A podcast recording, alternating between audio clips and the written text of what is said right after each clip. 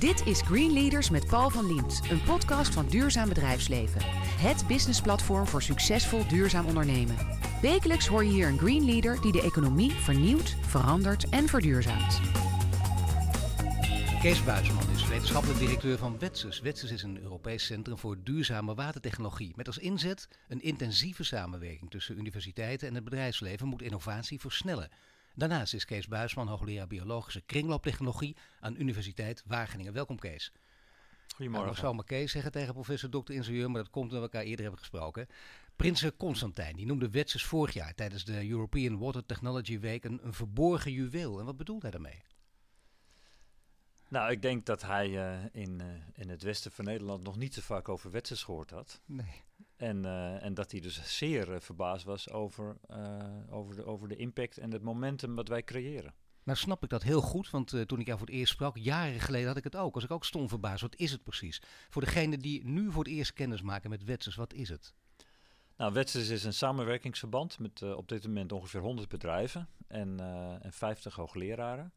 En wij helpen de bedrijven nieuwe onderzoeksthema's te bedenken.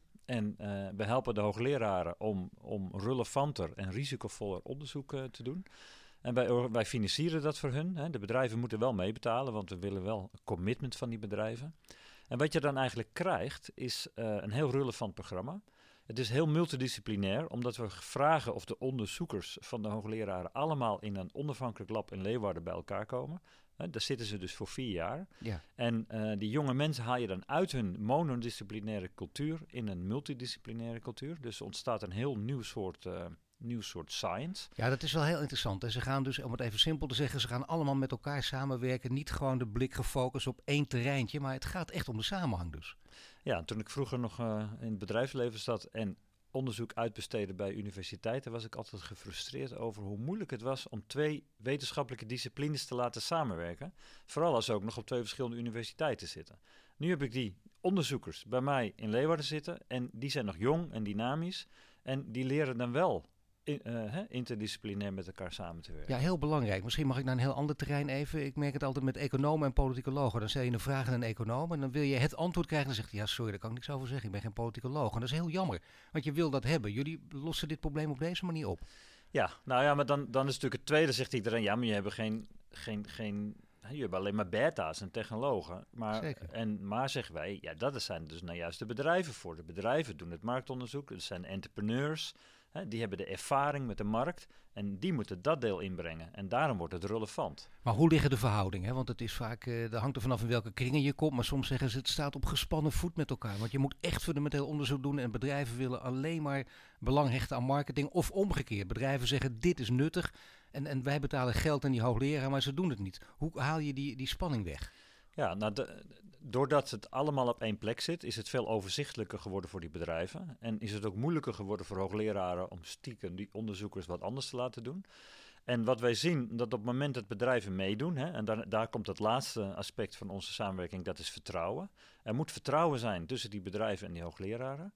En dan gaan de bedrijven ook vertellen wat zij voor onderzoek doen. Maar hoe doe en, je dat? Hoe kweek je vertrouwen? Ja, door de groepjes klein te houden, door uh, goede afspraken te maken, door bedrijven vetorecht te geven over welke bedrijven er nog meer bij mogen komen. En, uh, ja, en, en betrouwbaarheid is een van de hoofdwaarden van Wetsus. En we spreken ook met de hoogleraren af, als je eenmaal met een groepje bedrijven begint, mag je niet op hetzelfde onderwerp met andere bedrijven weer verder gaan. Maar het zijn natuurlijk altijd bedrijven die risico's nemen in het begin. En bedrijven die anderen de codes uit het vuur laten halen. Tuurlijk. En hangt hier nog een keurige raad van commissarissen, raad van toezicht uh, boven, die in de gaten houdt uh, of dit ook echt daadwerkelijk uh, werkt? Ja, het natuurlijk probleem met stichtingen zoals Wetses is dat het voor niemand is. Daarom hebben wij gezegd, we hebben een raad van toezicht met vier bedrijven een raad van toezicht met vier uh, uh, universiteiten, zodat de belangen van allebei de groepen dus, dus door hun uh, bewaakt kunnen worden. En er zijn twee onafhankelijke, voorzitter en de vicevoorzitter. En onze voorzitter is Ed Nijpels. En die is wel bekend. Ja, die is wel bekend. Ja, die heeft vriend en vijand om zich heen gehad. Wat vond je van de kritiek op, op Nijpels met zijn klimaattafels en niet democratisch genoeg? Ja, is dat de kritiek op hem of op, het, op degene die die tafels ingesteld Kom heeft? op, Kees. Zeg. Het is, gaat toch ook om hem? Het is, het is niet voor niks een boegbeeld, hè? Daar, staat, daar staat hij ook voor. Nou, het is, ik vind dat hij briljant al die belangen bij elkaar brengt. En, en, en het is inderdaad de vraag hoe, hoe democratisch het is. Maar dat, daar, daar, heb ik niet zo'n uh, kijk op zo snel. nou, dat doen we een andere keer. Nu is er nog iets, namelijk uh, de innovaties die Wetsers heeft. Die zijn belangrijk, hè? want je hebt nu gezegd hoe Wetsers eruit ziet, hoe het functioneert, uh, waarom betrouwbaarheid voorop staat, hoe belangrijk dat is. Maar dan wil je ook daadwerkelijk met goede innovaties komen die aansprekend zijn. Dan kun je er een paar noemen. Ja, nou, de, de, de, de innovaties van Wetsers worden heel vaak onderdeeltjes van dingen die al bestaan. Uh, die daardoor beter gaan functioneren, soms uh, revolutionair beter gaan, gaan functioneren. En dan moet je dus denken aan uh, de, de, vervuiling van membranen. Hè. Dat, dat zijn soort zeven die water zuiveren. Die hebben de neiging, hè, omdat je natuurlijk het water er doorheen perst, dat ze heel snel vervuilen. Ja. Nou, dat kan komen door dat er calciumcarbonaat, hè, ketelsteen, opkomt. En wij hebben dus uh, nieuwe modellen gemaakt dat er veel minder chemicaliën nodig zijn uh, dan, dan er vroeger gebruikt werd. En je moet je wel realiseren, dat, dat gaat normaal gesproken zomaar de sloot in. En, uh, Die chemicaliën gaan normaal gesproken gewoon de sloot ja, in? Ja, nou, in heel veel landen in ieder geval. In Nederland misschien wat minder, maar dat kan dus niet veel minder worden. Want daar hebben wij toch ook toezicht op? Ik bedoel, stel dat je dan bij een sloot woont en kinderen in de buurt en die, die krijgen dat binnen, dan kan dat dodelijk zijn zelfs. Nee, natuurlijk niet als het dodelijke nou chemicaliën... je gaat toch geen dodelijke chemicaliën gebruiken om drinkwater te maken? Dus dat zijn uh, relatief onschuldige chemicaliën, maar die wel ertoe leiden dat er meer algen in de sloot gaan groeien. Ja, en, en dat, dat betekent uiteindelijk? En dat, nou, dat de sloten groen worden en dan, dan uh, krijg je dus uh, rottende sloten. Nee, het is minder dat... spannend dan ik dacht, maar het is wel heel belangrijk. We willen, geen rottende sloten en zo. De, ook daar kun je dood aan gaan.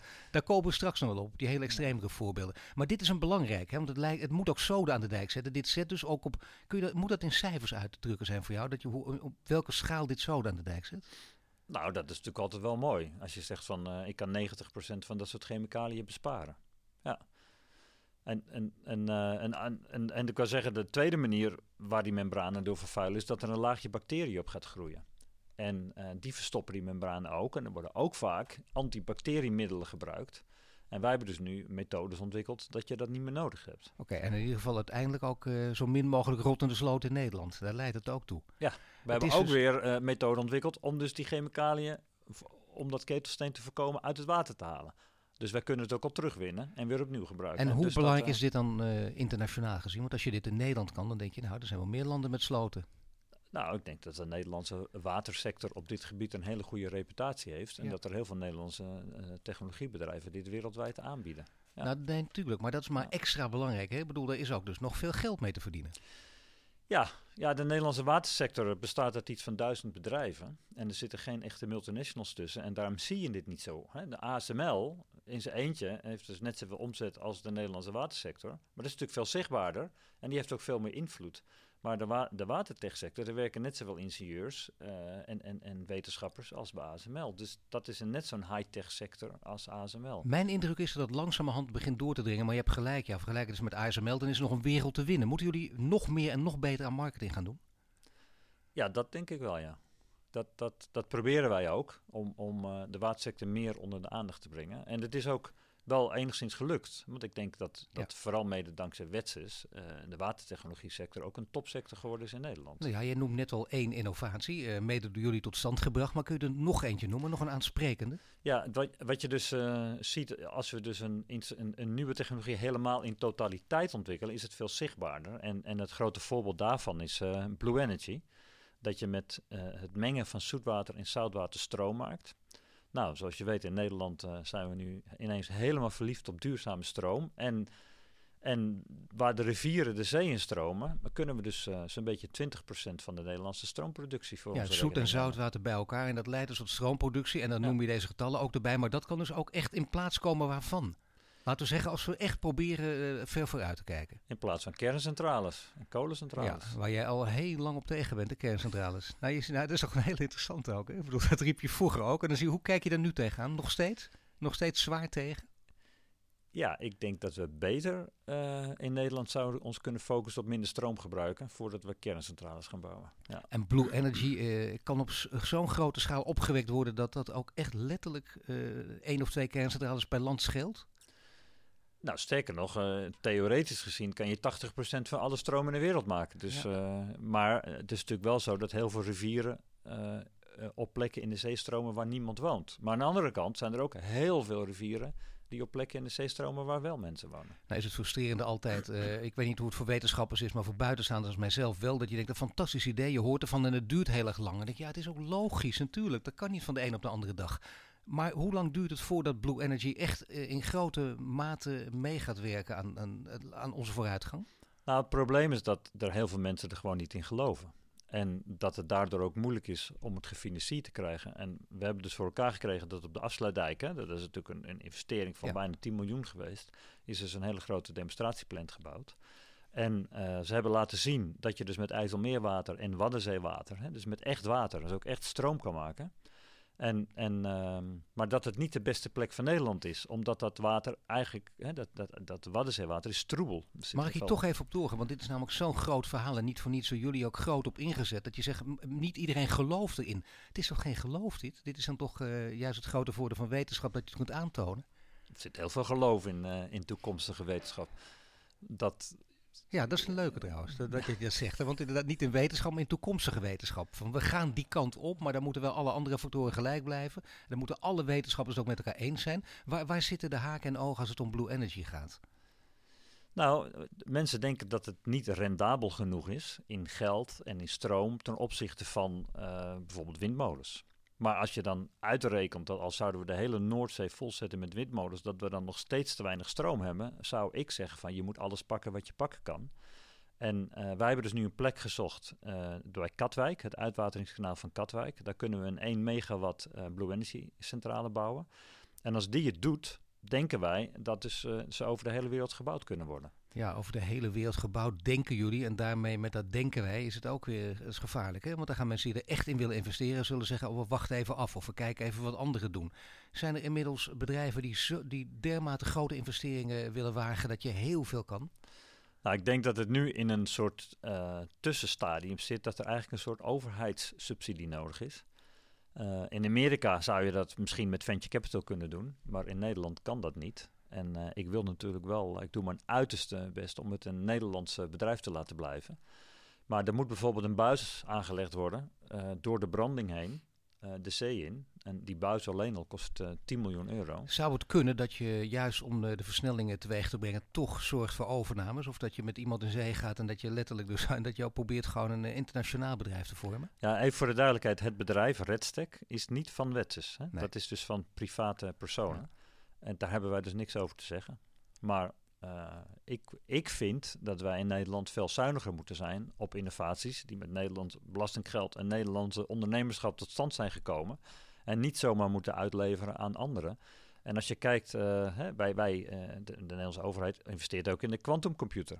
en dat is hè, dat, dat samen met Microsoft. En, ja. nou, en hebben we een keer iets echt helemaal Nederlands, wat ook supergoed in Nederland past, want we hebben nou eenmaal veel rivieren, dan zou je toch moeten proberen met z'n allen dat Nederlands te houden. Oké, oranje boven. Je luistert naar uh, Kees Buisman, directeur van Wetsers. Uh, net legt hij uit wat Wetsers doet en straks proberen we verder te praten en te kijken wat zijn persoonlijke drijfveren zijn.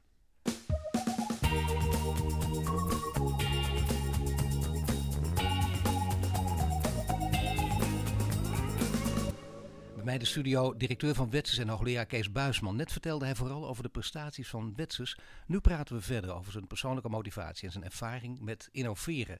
Ja, als je jong bent, dan wil je bijvoorbeeld brandweerman worden. Voetballen kan ook nog, maar iets met het milieu doen, dat, dat zijn weinig mensen die dat willen op heel jonge leeftijd. Jij volgens mij wel. Nou, in, ik, ik ben uh, van begin 60 jaren. En dus tot ik op de middelbare school was, was in de 70 jaren. En ja. dat was in de tijd van de oliecrisis en de, en, en de zure regen. Ja. En, en ik denk dat er uh, toen heel veel mensen in het milieu zijn gegaan. Ik ben en van dezelfde tijd, maar ik wilde toch liever voetballer worden. Maar jij ja. ging echt een milieu. Dat is niet gelukt trouwens. Hoor. Het is jou wel gelukt. Maar, nee, maar goed, dat is toch goed om te weten.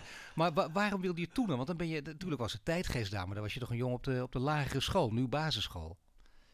Ja, ik was... Uh, nou, ik denk dat ik daar heel geëncasseerd door geraakt was. Dat waren twee dingen die mij heel erg uh, troffen. Dat was de milieuvervuiling en de honger in de wereld. En ik dacht, ja, gewoon maar iets doen en alleen maar rijk worden, dat is niet weggelegd voor mij. Ik dus moet, je was een uh, klimaatjongen af van la lettre. Dat denk ik wel, ja. En, en dan, dan hoe, hoe uitte zich dat op, op je leeftijd van, nou laten we zeggen, je bent dan 10, 11, 12 jaar, zo jong.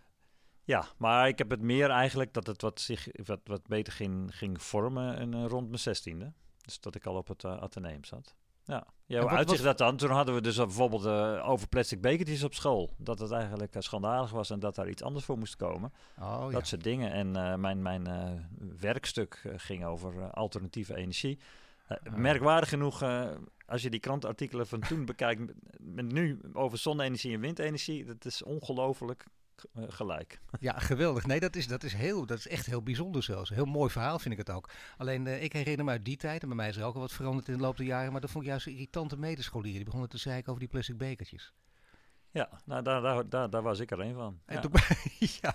en wat deed je dan om mensen te overtuigen? Want daar gaat het dan om. Hè? Daar, daar wordt het, het groene leidertje eigenlijk al gekweekt op jonge leeftijd. Ja, ik had een negen voor mijn discussiewerkstuk over alternatieve energie. Dus Kijk. ik denk dat ik daar behoorlijk goed in was. ja. Nou ja, dat, dat, dat, wat- werkte dat ook overtuigend? Dus le- letterlijk de kracht van kennis, werkte dat overtuigend bij medescholieren? Dat denk ik niet. Ik denk dat het meer, eh, de, meer het beeld was, het, een, een, een, soort pessimistisch toekomstbeeld. Hè, de Club van Rome en Ja. hè, wat er met de wereld zou gebeuren als we niet iets zouden doen. Ja, carrière maken voordat de bom valt in die tijd. Hè? Doe maar en zo, zong dat soort liedjes. Dus dat was een beetje die periode. Nee, dat inderdaad heel, dat moeten we toch even erbij halen, heel zwartgallig. Jij probeerde daar dus toen al uit te komen. En je had toen ook al op je zestiende een, een beeld voor ogen wat je wilde worden. Wat voor beroep dat je later wilde gaan uitoefenen? Nee, daar had Dat ik geen niet. idee van. Nee. Maar er, er iets aan doen. Dus eh, ik had toen besloten, nou, ik ga in ieder geval naar Wageningen. En als Amsterdammer was dat een eh, uitzonderlijke keuze. Want eh, iedereen ging Ja. naar Amsterdam en een, een handjevol naar Delft. Maar bijna niemand naar Wageningen. Nee, wie heeft jou gestimuleerd om dat te gaan doen? Nou, niemand eigenlijk. Be- Behalve misschien mijn vader. Die, die had het al op, de lagere school al gezet. Nou, als jij meer in die kant op wil, dan moet je naar Wageningen. En wa- wat is de achtergrond van jouw ouders? Mijn vader was eh, eh, handelaar, groothandelaar en buitenlands fruit. En eh, die zat in de centrale markthallen in de Jan Vergalenstraat. En mijn moeder die was onderwijzeres. Oh, kijk, nou, dat is toch een mooie samengaan inderdaad van kennis en commercie en zo. Wat gewoon in, in, in Kees, de, de jonge Kees al geplant is op dat moment. Nou ja, dat is toch een beetje gewerkt, denk ik, of niet? Ja, ik denk dat je uit een, uit een MKB-familie komt. En, en Ja. snapt dat je je eigen salaris moet verdienen. Dat dat anders is. Dat ik soms eh, bij, eh, bij collega's op de universiteit zie die dat gevoel niet hebben. Nee, dat is, Ja. misschien, dat is heel voorzichtig zeg je dat nu, maar dat mag best. Je bent iemand die durft het ook stevig. Je begint nu te lachen, maar dat durf je ook stevig te zeggen. Want wat zie je dan bij die collega's? Want ze zijn natuurlijk wel door belastinggeld betaald, maar ze denken van, eh, nou, wij gaan heel mooi publiceren en een grote naam opbouwen en wereldberoemd worden. En, en wat er met de maatschappij gebeurt, dat geloven we wel. Nou, dat, dat, dat, ik denk dat, dat je dat in algemene zin niet kan zeggen, maar Nou ja. d- dat, dat, hè, dat universiteiten eh, hè, hè, zich iets meer rekenschap moeten geven van dat het wel allemaal betaald wordt door de slagers en de bakkers, dat is volgens mij wel, eh, zou wel een zuiverende werking kunnen hebben. Ja, Ja. die lopen er nog te weinig rond in de wetenschap. Ja, nou, ik kom van de Technische Universiteit Wageningen. Ja. En eh, er zijn de andere technische universiteiten, eh, is er wel een soort drive hè, dat het ook echt eh, impact moet hebben. En ik denk dat bij de algemene universiteiten dat wat minder is. Ja. Is er sowieso bij jongeren veel meer aanwas om nu eindelijk, want die, die lobby loopt ook al jaren. En jongens kiezen er nog wel voor, maar nog steeds te weinig meisjes, om echt veel meer je in die techniek te gaan ontwikkelen. Want kijken, wij merken dat in deze serie ook met de Green Leaders, juist in die hoek heb je heel veel mensen nodig. Ja, ik, ik, eh, ik zit natuurlijk in de milieuopleidingen. En ehm, toen ik in mijn jeugd eh, milieu ging kiezen, waren er heel veel mensen. Maar nog heel weinig meisjes. Eh, nu, in, mijn collegezaal, is zeker 50% vrouw. 50 procent, Ja, echt de helft. En Ja. bij onze onderzoekers is, het, is het al bijna de helft, 35 procent. En dat is met een jaar of en- 10, 15 geleden, is dat echt een enorme verbetering. Ja, maar in Wageningen, daar zijn dus meer vrouwen dan mannen hè, in de Universiteit Wageningen. Dus dat is al, al jaren zo. Ja, maar de universiteiten die, die echt met een enorm tekort aan vrouwen te maken hebben, of sowieso met, een, met, met, met weinig aanwas, eh, zijn die ook aan het aanzuiveren. Ja, dat idee heb ik wel, ja. Dus in Delft bijvoorbeeld, daar zie je nu ook meer vrouwen en dan zie je sowieso meer jongeren die zich aanmelden. Ja, ja je ziet nu op dit moment een enorme toename in, in, aandacht voor technische wetenschappen. En dat heeft denk ik ook iets met economie te maken. En niet echt met het idee dat mensen denken dat ze dat voor duurzaamheid gaan doen. Ja, kijk, dat is een interessante, ja. Want uh, maakt dat wat uit dan? Ik bedoel... Uh, ja, maar ik denk dat... het succes van Wageningen is duurzaamheid. Want daar staat Wageningen natuurlijk onbekend. Het is milieu- en voedingswetenschappen. En uh, dat, dat de grote problemen met ongezonde voeding en grote problemen met klimaat en, en allerlei andere milieuproblemen dat heeft een enorme aantrekkingskracht uh, op Wageningen gehad. Ja, zeker. Maar bijvoorbeeld een uh, bedrijf als Unilever, uh, die kreeg opeens een Nederlander aan het roer en die zette daar hele grote stappen in een anglo-saxische wereld. de heer Polman, mensen hadden dat nooit verwacht dat hij als Nederlander dat voor elkaar zou kunnen krijgen in die wereld. heeft toch wat teweeg gebracht. Is, is, dat, is dat in jouw ogen een, laten we zeggen, een ondernemer met, met sterke idealistische drijfveren? Dat, ik ken, daar ken ik hem niet goed genoeg voor. Nee, maar je ziet wat hij gedaan heeft natuurlijk. Ja, maar je, of het uit idealistische overweging is of niet, dat weet ik niet. Hè. Hij kan ook gewoon bedacht hebben van dit is de toekomst van het bedrijfsleven. En als we dit niet doen, dan gaan we eraan. Maar, je, maar, dan zou, maar, maar ik, ik denk wel dat het heel goed is dat zo iemand uh, in ieder geval het lef gehad, lef gehad heeft dat roer om te gooien.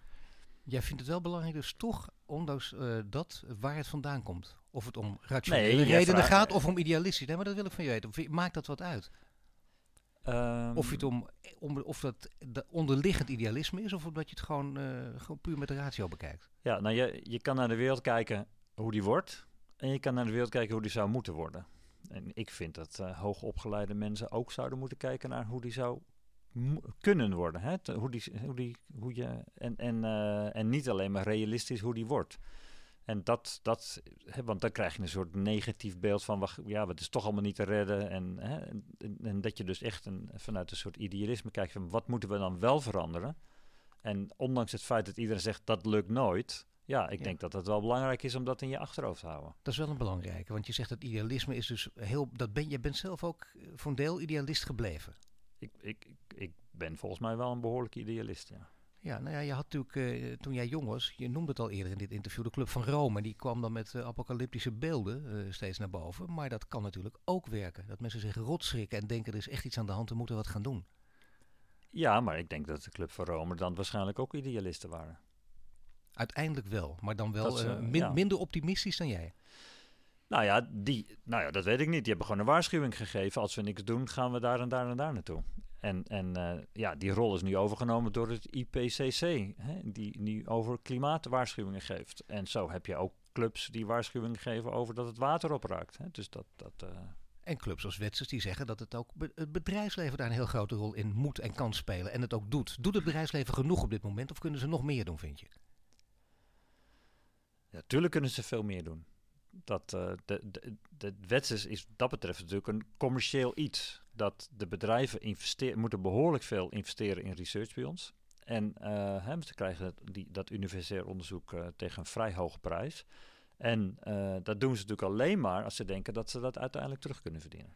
Ja. En, er zijn maar weinig bedrijven die zeggen van uh, laat ik eens milieuonderzoek gaan stimuleren omdat ik dat uit idealistische overwegingen doe. Nee, dat zou jij aan, uh, aanraden, denk ik, maar dat wel begrepen eigen belang nee, uh, werkt vind, ook heel goed. Ik vind dat dat een overheidstaak is. Laat dat duidelijk zijn. Als de overheid hier geen leiderschap in neemt, dan zijn we verloren. Dat kan je niet alleen maar aan het bedrijfsleven nou ja, bij bedrijven zie je natuurlijk wel vaak als je wereldwijd de plastic uit de zee wil halen, dan heb je meer een multinational dan allerlei overheden die met elkaar niet overweg kunnen mondiale overheid is er nog niet, hè? Ja, maar als je er geld kan verdienen, heb je gelijk. Maar zolang je er ge ge geen geld kan verdienen, zal een overheid een systeem moeten bedenken hoe je er geld kan verdienen. Jij werkt bij een uh, commercieel instituut, uh, Wetsers, met, met heel veel wetenschappers, met heel veel uh, mensen uit het bedrijfsleven. Die, die, die wonden wel misschien ook heel goed op dit gebied samen kunnen werken. Ook de tijd natuurlijk heel erg mee hebben. En vooral gericht zijn op innovatie. Uh, ik heb van jou wel eens gelezen dat je zegt, uh, wetenschap is, uh, is, is heel belangrijk, maar wetenschap moet ook meer knutselen. En wat, bedoel je daar precies mee? Nou, als je kijkt naar waar komen nu de grote innovaties vandaan, dan moeten we toch vaststellen dat ze ook heel vaak eerder uit het bedrijfsleven gekomen zijn dan uit de wetenschap. En, uh, en, en, en als je dan kijkt, innovatie heeft eigenlijk een een technisch, logisch, leerbaar systeem. Dat kunnen de universiteiten doen. Hè? Mensen opleiden, logisch denken. Maar er zit ook heel vaak iets, iets uh, intuïtiefs, ondernemends, knutselends, uh, ervaren, hè, met, en, en ervaring, op ervaring gebaseerd iets. En dat nou, kijken universiteiten vaak een beetje met dédain naar. Ook op Maar- intuïtie zelfs. Intuïtie, ja, absoluut. En als je die twee dingen moeten samenkomen. En, en dat is wat we bij Wetsers ook proberen, door die, door die bedrijven heel dicht tegen de universiteiten aan te zetten. Dat er dus een ander soort wetenschap ontstaat. Lastige met deze manier van denken en met innovatie is natuurlijk wel dat je, dat je door fases heen moet. Dat je, dat je aanvankelijk eh, belachelijk wordt gemaakt. Dat hebben heel veel mensen die met iets geweldigs komen altijd moeten ervaren. Herken je dat of niet? Ja, dat heb ik zelf meerdere keren meegemaakt. Ja. Ja. ja. Hoe gaat dat dan? En, en sterker nog, eh, nu is het een soort geuzen eh, eh, iets geworden van als er geen belachelijke fase is geweest in je onderzoek, dan was het geen echte innovatie. Ja. En eh, ja, hoe was dat? Dat is natuurlijk de eerste keer dat het me overkwam, schrok ik daar wel erg van. En, en dat was toen ik, toen ik in mijn prom promovendustijd ehm, eh, een nieuwe technologie ging ontwikkelen om het giftige H2S eh, om te zetten in veilig zwavel. Dat het dus op de vakgroepen eh, een, een memo was van eh, eh, we moeten zorgen dat Kees Buisman dit niet gaat doen, want daarmee zet hij ons voor lul. En, Zo. en, en dat stond er netjes hoor. En, en toen is het, toch, is het gelukkig toch doorgegaan en nu wordt die technologie wereldwijd gebruikt. En dat heeft mij wel, mijn, mijn innovatiezelfvertrouwen enorm gesterkt. ja, fantastisch. Nee, dat, ik daar een doorheen gegaan ben. Dat Ja. snap ik heel goed. Maar toch, hoe wapen je je dat tegen? Want niemand wil dat de buitenwereld zegt hij zet zichzelf en ons voor lul. Ja, wat je dus nodig hebt is, eh, is denk ik mensen zoals mij, die eh, jongere mensen zelfvertrouwen geeft, dat Ja. dat er nou helemaal bij hoort. Want als je dus nog geen carrière gemaakt hebt, is dat heel beangstigend.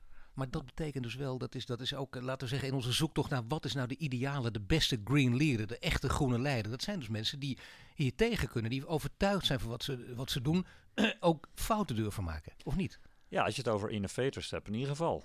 Dat, eh, dat, dat is een heel belangrijk onderdeel. En vooral als het over groen gaat, wat al heel snel eh, ja, niet zo serieus genomen wordt, omdat het, omdat het verdienmodel ook altijd veel ingewikkelder is. Kan veel beter een nieuwe gadget maken dan een, eh, een oplossing van een milieuprobleem. Ja, dus heel belangrijk om inderdaad, zeker als je jong bent, om te, en, en, en het lef te gaan ontwikkelen om voorbeelden te hebben. Dus als jij er zelf één van bent, ken je er nog meer waarvan je zegt, dat zijn nou echte groene leiders. Daar kunnen we echt ons t- aan, aan leu, tegenop kijken. Nou, dat, dat, dat verhaal van het ridiculiseren, dat, dat is vorig jaar op het Wetserscongres hadden we een spreker uit Zuid-Afrika die de biologische fosfaatverwijdering uitgevonden had.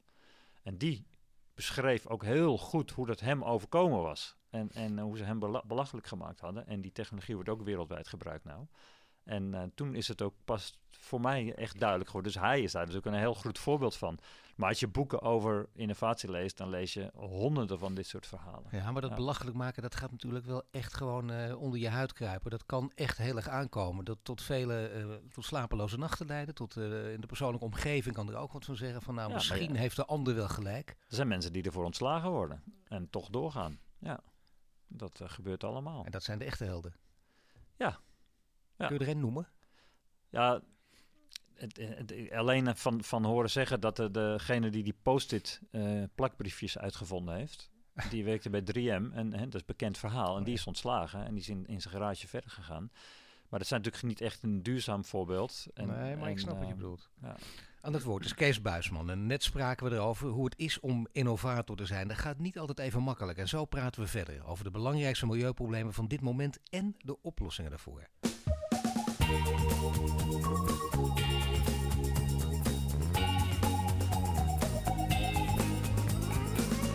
Bij mij de studio, hoogleraar en directeur van Waterkennisinstituut Wetses Kees Buisman. Net spraken over zijn persoonlijke ervaringen met innovatie. Nu praten we verder over de milieuvraagstukken van dit moment en hoe we die kunnen oplossen. Ja, de discussie over klimaatverandering die gaat vooral over, over CO2. Is dat terecht of onterecht? Ehm, ja, ik, ik denk dat je daardoor. Ik denk dat het niet terecht is. Ik denk dat je belangrijke beleidsfouten gaat maken als je het puur op CO2 gaat richten. En eh, er zijn dus nu hè, eh, eh, in Nederland het belangrijkste milieuprobleem is fijnstof. Er gaan iets van 18.000 mensen tien jaar eerder dood door fijnstof. Hier in Amsterdam hè, gaat het je gemiddeld eh, kost het je vier jaar van je leven. Ja, we het stuk- hier in Amsterdam in de buurt van het Vondelpark ook nog, kun je nagaan. Je denkt de- dat je nergens last van hebt, maar toch. Het, het is niet eerlijk verdeeld. Hè? Nee. Het is, nou ja, het is mijn zoontje. Ik ben, mijn zoontje is geboren in Amsterdam. En Ja. die kon dus niet tegen de luchtverontreiniging. En die kreeg er een enorme last van zijn longen van. En daarom zijn wij naar Friesland verhuisd. Maar daar, daar- dat, dat, dat, dat losgelaten. Ehm, dus eh, dat we dus nu eigenlijk stiekem houtkachels stimuleren. eh, om minder gas te gebruiken, waardoor de hoeveelheid fijnstof in de stad toeneemt. Of dieselauto's is ook heel lang gestimuleerd, omdat dat minder CO2 uitstoot. Maar we gaan er wel dood van. Uh, dat, dat is in mijn ogen dus een enorme fout. Dus de, de, de eerste wat we zouden moeten doen met het terugdringen van fossiele brandstoffen, is die fossiele brandstoffen die fijnstof veroorzaken. En ten tweede zou ik er, voor als ik uh, als land, als Nederland, vooral op richten op minder importeren van, van fossiele brandstoffen uit andere landen. Want uiteindelijk gaan we natuurlijk gewoon failliet aan. En uh, wat ik echt decadent vind, is CO2 onder de grond stoppen. Ja. Terwijl je voor veel minder geld gewoon bomen zou kunnen planten op verwoeste landbouwgebieden. Waardoor je ten eerste welvaart brengt in de armste gebieden. Maar ook, hè, dat, dat heeft ook een afkoelend effect in die gebieden. Waardoor de aarde überhaupt weer ietsje minder warm wordt. Ja, maar je ziet het al. Hè? Met name dat decadente CO2, zoals jij het dan noemt, onder de grond stoppen. Dat wordt uh, ook uit diverse hoeken gepropageerd. Dat moet dan uh, hard de kop in worden gedrukt. Ja, als het aan mij ligt wel, ja. Maar waar, tussen welke groepen vindt dan de discussie plaats? Want ondertussen wil je het niet over de hoofden van de bevolking uitvoeren. We gaan dadelijk ook nog praten over een boek dat je geschreven hebt. Bedoeld voor een groot en breed publiek. Is ook gelukt, is ook aangeslagen. Maar die mensen willen dus precies weten wat er aan de hand is. En die denken, wacht even, we moesten toch, het, ging toch over, het draaide toch om CO2. Maar blijkbaar ligt er dus veel en veel genuanceerder. Ja, dat vind ik wel. En, en, uh, en, en uh, ik, ik bedoel, zit nu 30 jaar lang in het milieu. En vroeger ging het over zure regen en fijnstof en watervervuiling. En heel langzaam zeker komt er heel vaak bij te staan. Maar deze nieuwe technologie bespaart ook CO2. En nu gaat het alleen nog maar over CO2. Hè? En, en net of die andere dingen niet meer meetellen. Ja, dat is, nou ja, dat, was, dat is heel mooi als je dit lijstje noemt en zo, want dat is het. Dan wordt er steeds één dingetje uitgepikt. Maar wie, wie tussen wie en wie zou de discussie dan op dit moment moeten gaan over CO2? Om in ieder geval wat jou betreft op het rechte pad te komen. Ja, ik weet niet precies wie, het, uh, wie dit uh, hele verhaal aanvuurt. Ik, ik, uh, ik, ik, ik, hè, in, in, ik denk dat wij eerlijk moeten zijn dat als wij minder CO2 willen hebben, dat het geld gaat kosten. En dat we dat dan moest zodanig moeten doen dat we er ook als Nederland het meest aan hebben. Zowel economisch als qua luchtverontreiniging. Maar het zou handig zijn als er bijvoorbeeld dan op grote schaal consensus is, juist op dit terrein, tussen bijvoorbeeld uh, vele universiteiten en veel bedrijven. Is, is, dat er, nou, is dat er wel volgens jou? Nee, dat denk ik niet. Ik denk dat iedereen voor, vooralsnog voor zijn eigen belang gaat. Er is dus een soort uh, leiderschap nodig die, die een soort algehele strategie bedenkt van waar hebben wij nou in Nederland het meeste aan? En wat we doen is een enorme uh, brede discussie organiseren waar eigenlijk alle belangen aan tafel zitten. En ja, dan komt er dus een soort mix uit van alles en nog wat. Nou, precies. Daar had ik al kritiek op. Op uh, die Ed Nijpels, uh, die bij jullie een blanke rol vervult. Hè, die dat inderdaad probeert voor elkaar te krijgen. Maar wat is dan een hele goede leider? Die, die, want die, dat zeg je, het komt elke keer toch daarop neer. Leiderschap. Er zijn ja. boeken over volgeschreven. Maar jij hebt er lang over nagedacht. En zeker als het gaat op, over deze onderwerpen. Wat is dan een belangrijke leider? Nou, het is heel grappig dat Nederland vroeger voorop liep qua milieubeleid. En dat de EU, dat we heel vaak strenger waren dan de EU en dat de EU onze uh, uh, normen overnam. Nu, als we dus zien dat we dus helemaal omkomen in de fosfaat, moeten de EU bij ons afdwingen dat we niet nog meer koeien en varkens hebben. Dat kunnen we dus niet meer zelf. Hè? Als je kijkt nu naar Schiphol, 500.000 vliegtuigen, landingen en op, dan, dan zou je toch zeggen als Nederland, dat is dus genoeg voor zo'n klein klein stadje als Amsterdam, daar, kun, daar kan niet meer bij. En toch kunnen we dat dus blijkbaar niet. Nou ja, toch? de minister denkt daar dan weer heel anders over inderdaad. Uh, die die ja, maar die kan dus, schot voor de boeg. Maar als je dus zegt van nou, 500.000 is het maximum en we gaan dus de, de waarde van die 500.000 vluchten verhogen, daar heb je waarschijnlijk meer aan dan te zeggen, nou dat doet er nog maar 10.000 Heb jij politieke ambities of niet? Nou, voorlopig niet. Nee, voor, kijk, voorlopig niet. Nou, misschien dus straks wel. Kees Buisman gewoon. En dan ga je de wet van Buisman die ga je toepassen. En wie weet wat daarvan komt. Nee, maar we hebben toch, ik, ik denk bedoel... dat ik niet diplomatiek genoeg ben uh, als politicus, nee. ik. Oh, dat is het gewoon. Af en toe de vuist op tafel en iemand uh, de, de huid vol schelden. Toch wel? Ik, uh, ja, nou ja, dat weet ik niet. Nou, uit ja. vol schelden, maar ik, ik ben nog een beetje te direct voor politiek, vrees ik. Maar je zegt net, dat kan dus niet. Hè? Je, je hebt wel zo'n leider nodig. Uh, zie jij mensen in het buitenland opstaan? Of zeg je van, nou, dat zijn mensen waar we ons aan kunnen optrekken? Want dat vind ik altijd handig om dan te weten. Want die, die hebben ze natuurlijk wel nodig dan. En liefst zo concreet mogelijk. Uh, een leider in het buitenland. Nou ja, in Nederland zijn ze niet te vinden. Tenminste op dit niveau. Het is, je, vraagt nog, je vraagt nogal wat van ze. Je moet hele brede groepen meekrijgen die ook tegen hun eigen belang nou, ik, ik dingen kan, durven door Kijk, in Duitsland hebben ze natuurlijk al veel eerder bedacht... we gaan duurzame energie invoeren. En die hebben dus wel voor heel veel duurzame energie gekozen... die minder fijnstofuitstoot. Helaas hebben ze ook voor hout gekozen. Maar die, die kunnen ook met één pennenstreek uh, alle kerncentrales sluiten. Dat zijn natuurlijk wel hele stoere dingen. Ja, en ze zeggen ook uh, dat uh, weer gas weer belangrijker wordt in Duitsland. Ja, ik, ik, denk ook dat je niet te snel van gas af moet. Dat, dat, dat, nee. dat kan niet in Nederland. Dus dat is duidelijk. Ja, nou dat is interessant. Want Nederland gaat de omgekeerde richting op. Het is heel schokkend als je kijkt naar onze ICT-sector. Al de datacentra die we bouwen. Uh, die gebruiken, hè, alleen in Amsterdam heb je geloof ik al 2000 megawatt nodig voor alle datacentra. En dat is nou precies ongeveer de hoeveelheid stroom die we straks van de Noordzee gaan krijgen als al die grote windparken klaar zijn. Dat betekent dus dat alle stroom die we hopen schoon te gaan opwekken, al op zijn voordat we beginnen. En uh, dan willen we ook nog 5G. En uh, dat gaat natuurlijk nog weer veel meer stroom kosten. En we willen autonoom rijden. Dat gaat ook nog weer veel meer stroom kosten. Dus ik denk, je zal eerst moeten besluiten wat genoeg is, voordat technologie gaat helpen, dat het schoner wordt. Als je alle nieuwe technologieën alleen maar gebruikt om meer te doen, dan wordt het nooit schoner. Ja, dus dat betekent heel veel ethische discussies ook gaan voeren. Ja, dat is een ethische discussie, want het gaat ook over rechtvaardigheid. Van hoeveel grondstoffen jij uh, van de totale wereld naar Nederland sleept. En of dat nog wel een, uh, een eerlijke hoeveelheid is. Ja, dat lijkt me bijna niet te doen om hier een leider te zijn die richting geeft. Dan moet je, hoe, hoe kun je dat namelijk doen? Hoe, want je moet namelijk uiteindelijk een gedragsverandering tot stand weten te brengen. Je hebt een boek geschreven, De Mens is geen plaag, waaruit al blijkt, uh, er kunnen genoeg mensen rondlopen. Want je hebt mensen die zeggen, zorg dat er gewoon minder kindjes gemaakt worden.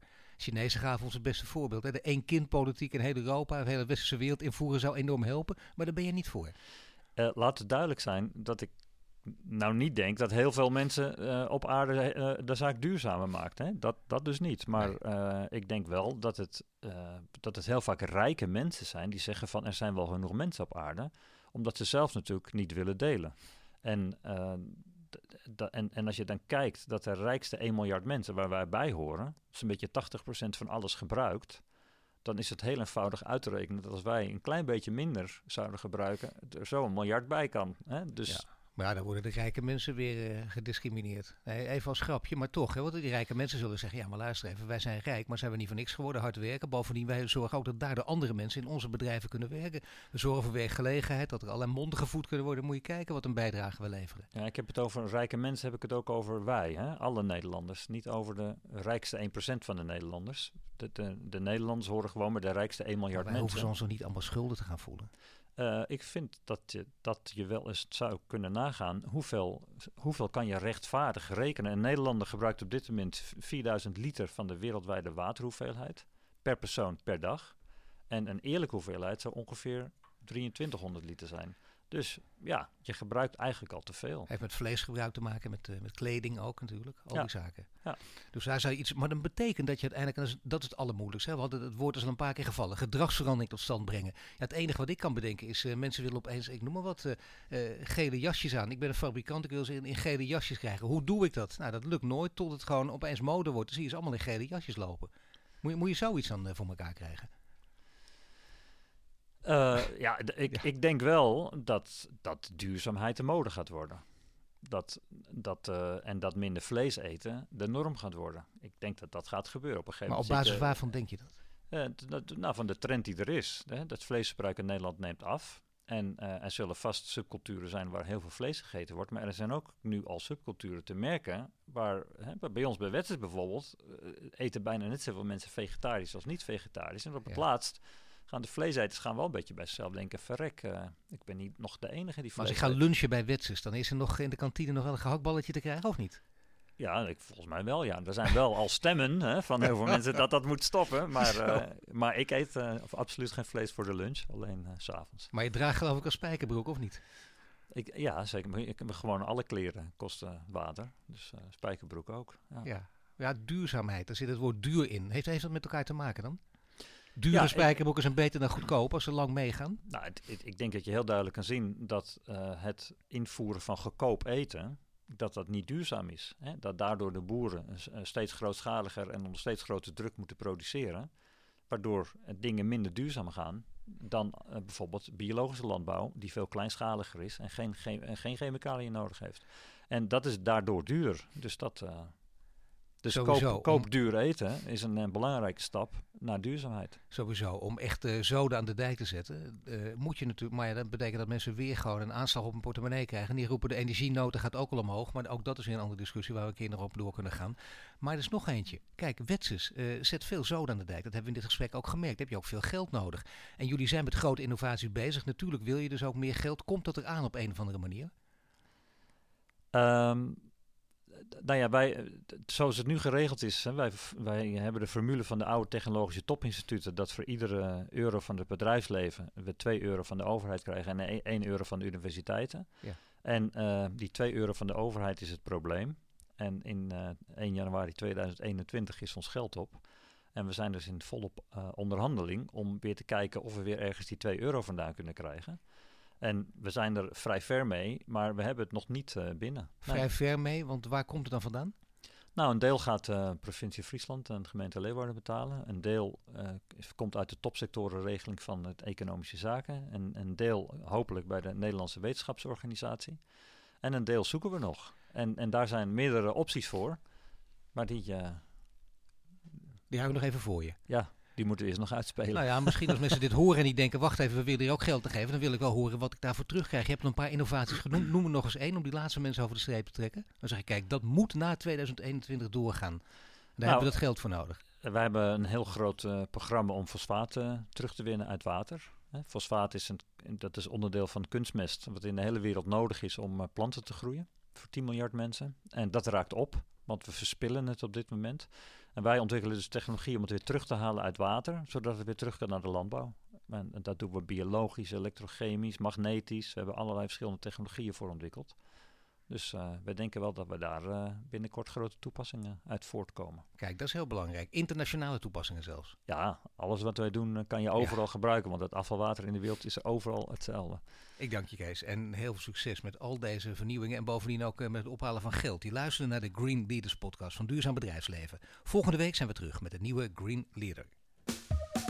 Dit was de Green Leaders podcast voor deze week. Volg onze website voor meer nieuws over succesvol duurzaam ondernemen.